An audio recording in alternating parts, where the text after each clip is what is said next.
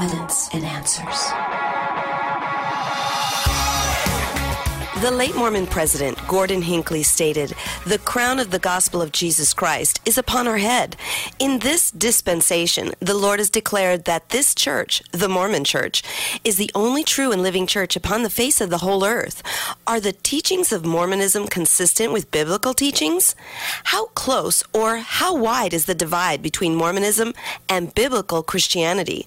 You are listening to Evidence and Answers with your host, Dr. Pat Zukeran. Pat is an author, scholar, and teacher in the area of Christian apologetics, the defense of the Christian faith. Join Pat today as he gives a brief overview of the major differences between Mormonism and Christianity, and you decide whether the doctrines of Mormonism are consistent with biblical teachings or if the differences are significantly great. This message and Pat's articles on Mormonism are available at evidenceandanswers.org. Let's join Pat now as he speaks on Mormonism and Christianity. How wide is the divide? Well, as we begin, let me read a passage from the words of Christ here. He said in Matthew chapter 7 Beware of false prophets who come to you in sheep's clothing, but inwardly are ravenous wolves. You will recognize them by their fruits. Are grapes gathered from thorn bushes or figs from thistles? So every healthy tree bears good fruit, but the diseased trees bears bad fruit. A healthy tree cannot bear good fruit, nor can a diseased tree bear good fruit. Every tree that does not bear good fruit is cut down and thrown into the fire. Thus you will recognize them by their fruits.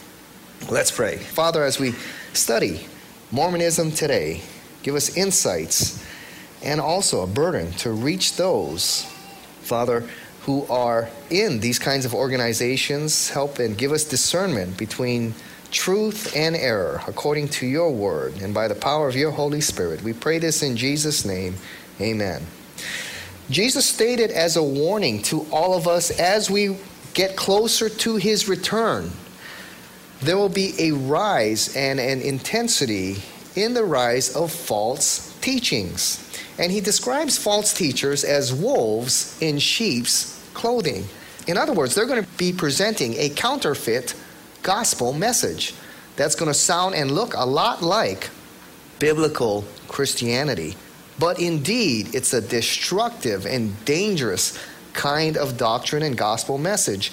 And there'll be a greater increase as we near the return of Jesus Christ. And he says, By their fruit you will recognize them, not only their lifestyle and their works, but the fruit of their teaching, their doctrine. And he said, This is how you're going to recognize the true and false teachers. And it was several years ago, I was at a wedding, and a wonderful couple sat next to me, and we started a conversation going.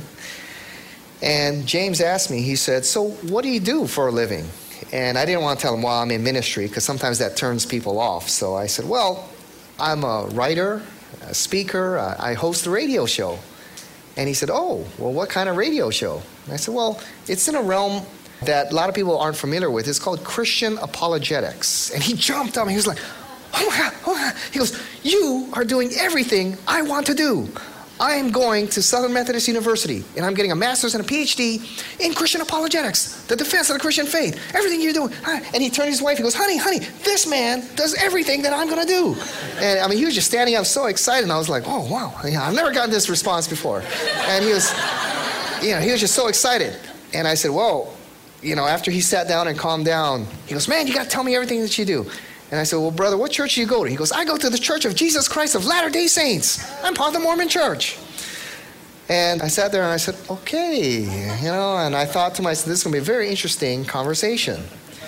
And we started talking a little bit, and he looked at me and he said, I know a lot of guys in apologetics don't think we're Christians. Do you think Mormonism is Christian or a cult? And you know, the Mormon church today is one of the largest religious organizations originating from the United States. Today, there are over 11 million members, more than half of whom live outside the United States. In fact, the largest growth of Mormonism today comes from outside the United States. Over 60,000 missionaries operating in over 160 countries. The church has published more than 100 million copies of the Book of Mormon in over 90 different languages, more than over 100 temples, worldwide, and they're a tremendously powerfully influential organization. Their influence can be seen in the financial realm. If they were a for profit organization, they would end up in the Fortune 500. That's how much economic wealth this organization contains. Their influence can be seen in the Olympics, the Winter Olympics that were hosted in Salt Lake City. And their influence is also seen in politics and government. For in the last several elections, the top presidential candidates have been members of the Mormon Church. And this year is no exception. Two of the top candidates are elders in the Mormon Church. Now, the Mormon Church claims to be a Christian church. They state that their teachings are consistent with the Bible and that latter day revelation continues to be given by their prophet. Well, are they another Christian denomination as they claim? There's a lot of confusion amongst Christians. Pastor Joel Osteen of the mega church there in Houston, the 30,000 member church, stated that he believes Mormons are Christians. In a recent interview, he says it may not be the purest form of Christianity, but Mormons believe in Jesus Christ. That's a core doctrine of the Christian faith, and so they should be considered another Christian denomination. Well, should we embrace our Mormon friends and family members as brothers and sisters in Christ? Is the Mormon Church another Christian denomination? Well, let's take a look at just three key doctrines here the nature of God, the nature of Christ, and the doctrine of salvation. We're just going to look at those three key doctrines and see if Mormonism, uh, Mormon teaching, is consistent with what the Bible teaches. Well, first, let me give you a brief history of the Mormon Church.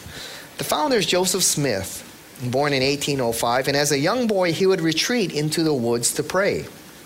And in 1820, at the age of 14, he claims to have received a visitation from God the Father and Jesus Christ. The Father and Jesus appeared and told him that all churches were corrupt and apostate, and he must not join any of them.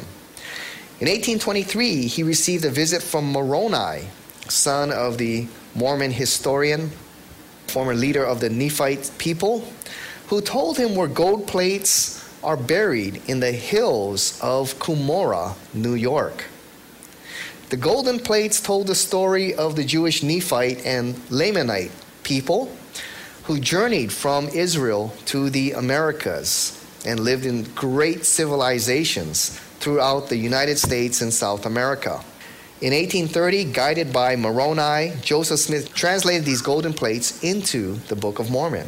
From 1825 to his death, Joseph Smith received many revelations from Moroni, John the Baptist, the Apostle John, and others, which became part of their sacred works, along with the Book of Mormon, the Doctrine and Covenants, and the Pearl of Great Price.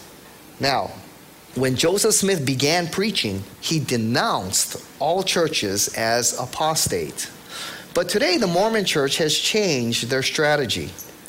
Today, they're doing everything they can to present themselves as another Christian denomination. Former President Gordon Hinckley, in an interview with Larry King, stated this The crown of the gospel of Jesus Christ is upon our head. In this dispensation, the Lord has declared that this church, the Mormon church, is the only true and living church upon the face of the whole earth. Mormon apologist and theologian Bruce R. McConkie, in his work Mormon Doctrine, is a key theological work in the Mormon church. This is a great book to pick up. You can get it online, or if you see it in the used bookstore, great resource if you want to understand Mormon theology. Bruce McConkie stated this Mormonism is Christianity, Christianity is Mormonism. They are one and the same, and they are not to be distinguished from each other in the minutest detail. Mormons are true Christians. Their worship is the pure, unadulterated Christianity authored by Christ and accepted by Peter, James, John, and all of the ancient saints. Well, is Mormonism Christianity? Are they indeed one in the same? Well, let's take a brief look at the three key doctrines and compare it with biblical teachings And let's see if Mormonism matches up with the Bible. When it comes to the nature of God, the Bible teaches that clearly there is only one God, eternal, all powerful, creator of all things.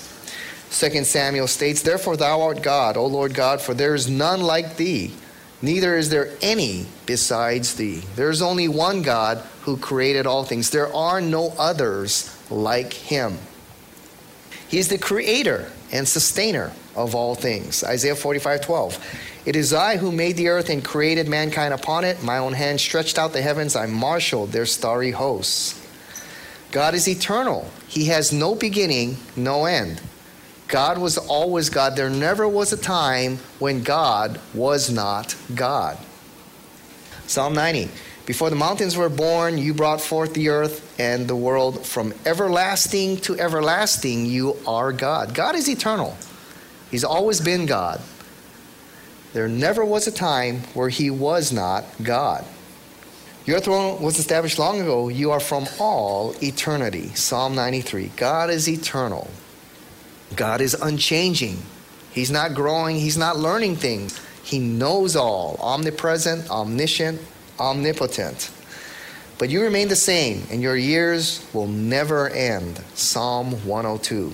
Now, these doctrines may seem basic to you, but it's key to understanding as we look at the doctrine of Mormonism and the teachings of Mormon theology. And we believe that there is one God revealed in three distinct persons God the Father, God the Son, God the Holy Spirit. Not three gods who make up a Godhead. It's one God revealed in three distinct persons. It's called the doctrine of the Trinity, and we see the Trinitarian formula throughout the New Testament. For example, in the Great Commission, therefore go and make disciples of all nations, baptizing them in the name, one name, singular, showing one in nature, of the Father, the Son, the Holy Spirit. A definite article before each person, showing a distinction of persons. So one in name, one nature, three in person the Father, the Son, the Holy Spirit. Jesus Christ is the unique divine Son of God. There's no other like Jesus Christ. He is God's one and only Son. And Jesus Christ has always been the divine Son of God. He's always been God. There's never been a time where Jesus did not exist. There never was a time where he was not the divine Son of God. John 1 1. In the beginning was the Word, and the Word was with God, and the Word was God. In the beginning, the Word already was. In the beginning, the Word did not come to be. The Word already existed. From eternity past, the Word was already there. John 3:16 For God so loved the world he gave his one and only son. There's only one divine son of God. There are no others like him. And finally, salvation is a gift of grace received by faith, not earned by good works. Ephesians 2:89 For it is by grace you have been saved through faith and this not from yourselves it is the gift of God not by works, so that no one can boast. So, those are the basic three doctrines taught there in biblical Christianity. Well, how does Mormonism match up in those three basic areas? Well, let's take a look. When it comes to the doctrine of God, Mormonism teaches polytheism, that there are many gods like the God of this earth. In fact, according to Mormon teaching, the universe is made up of many gods like God the Father, who were once men, like you and I, who through their good works attained exaltation unto godhood. Mormon apologist and theologian Bruce R. McConkie writes in his work, Mormon Doctrine, a plurality of gods exist. There is an infinite number of holy personages drawn from worlds without number who have passed on to exaltation and are thus gods. So in Mormonism, there's an infinite number of gods ruling planets throughout the universe like ours. These were once men who, through their exemplary life, attained exaltation unto godhood, and it is the hope of every Mormon man to do so as well. In their inspired work, The Pearl of Great Price, Joseph Smith retells the creation story in chapters 4 to 5 he mentions over 50 times that there is a plurality of gods. And they, the gods, said, Let there be light, and there was light. And they, the gods, said, on and on. Now, Mormons will tell you, well, we're monotheists because we only worship one God God the Father, God the Son, Jesus Christ, and the Holy Ghost. Well, actually, more accurately, they're henotheists.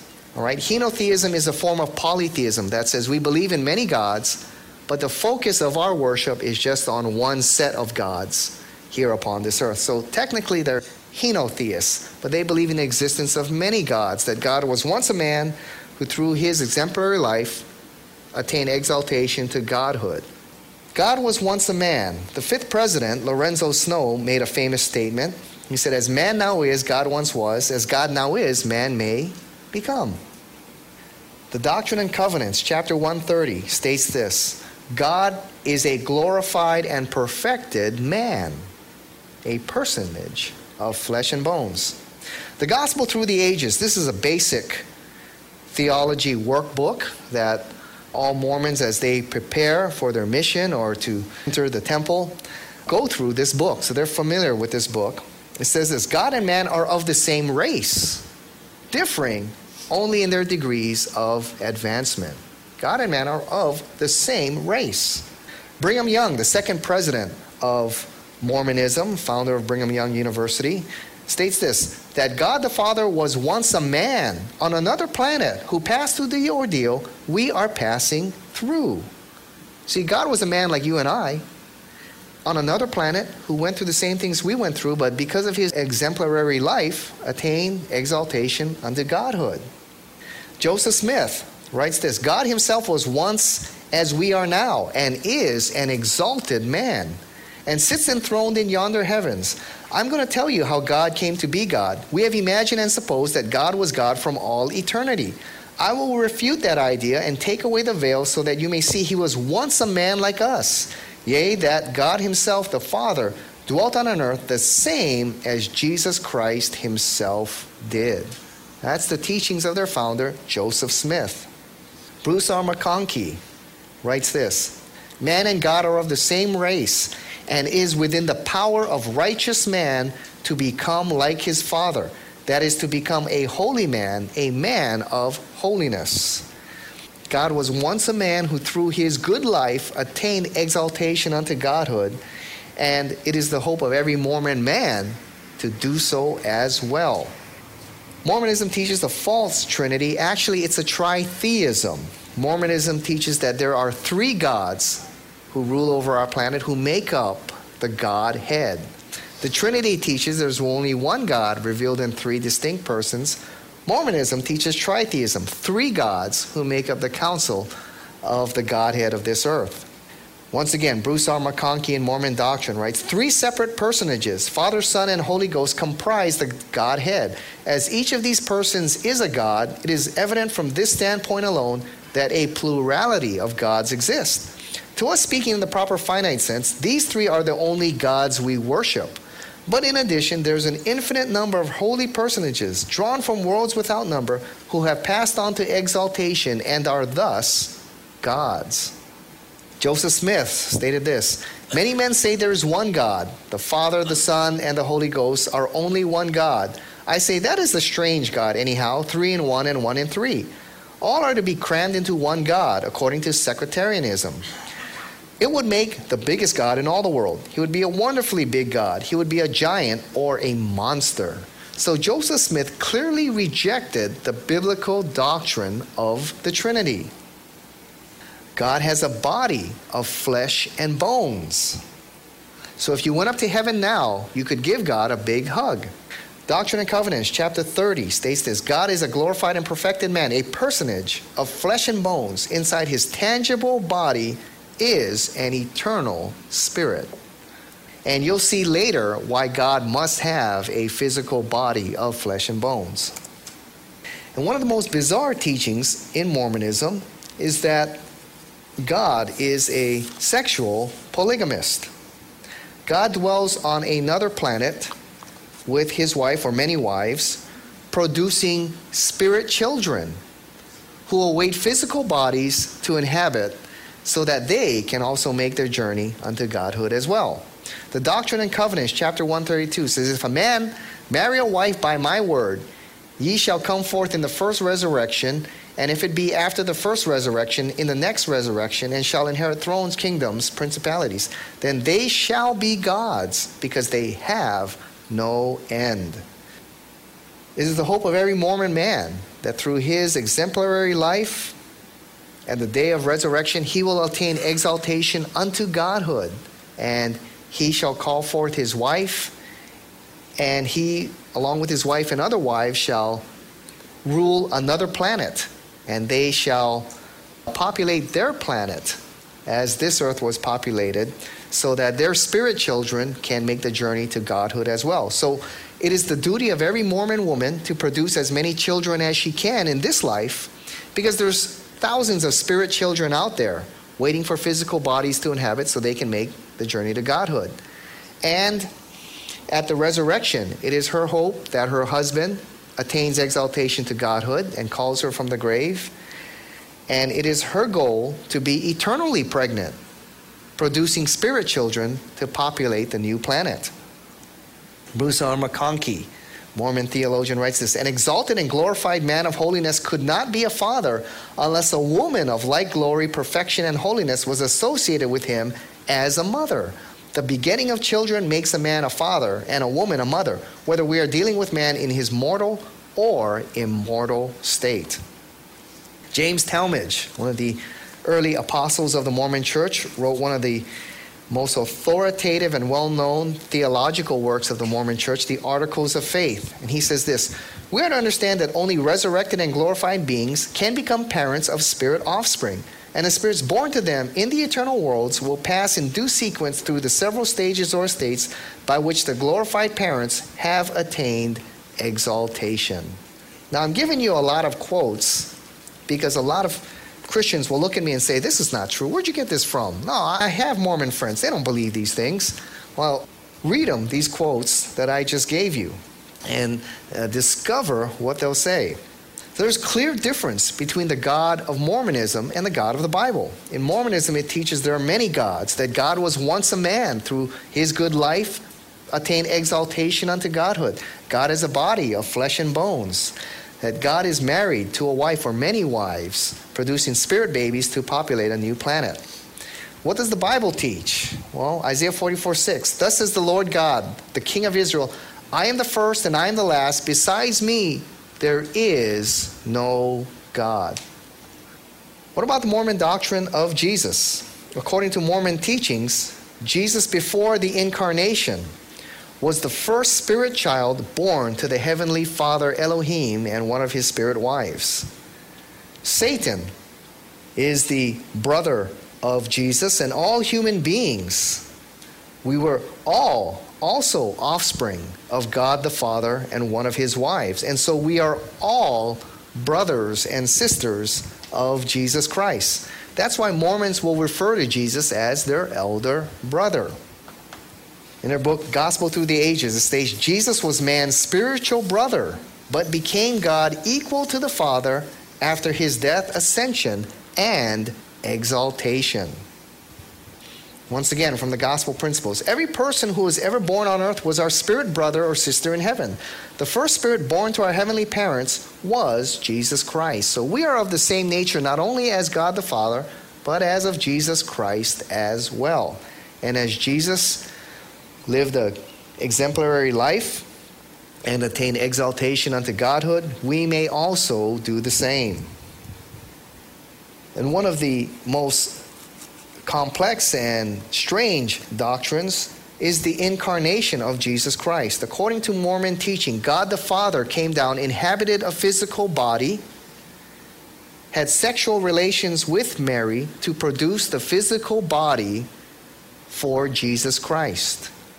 Now, Mormon doctrine Bruce R. McConkie writes Christ was begotten by a mortal father in the same way that mortal men are begotten by mortal fathers. Now, that's one of the difficulties of this doctrine is this. If Mary is the spirit child of God the Father, and God the Father comes down physically and has sexual relations with Mary, what does that make it? A very uncomfortable doctrine therefore Mormonism. Well, as you can see, the Mormon Jesus is not the Jesus of the Bible. In Mormonism, Jesus is a created being. There was a time he did not exist. He's the firstborn son of God the Father and one of his wives. That Jesus, through his good life, became a God, attained exaltation unto Godhood. And every person, including Satan, is the spirit brother of Jesus. Well, what does the Bible teach? The Bible teaches that in the beginning was the Word. At the origin, at the very beginning, the Word already was.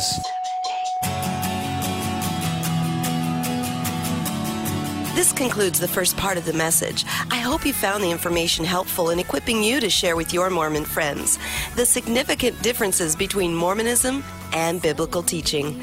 Join Pat next week for part two of Mormonism and Christianity. How wide is the divide?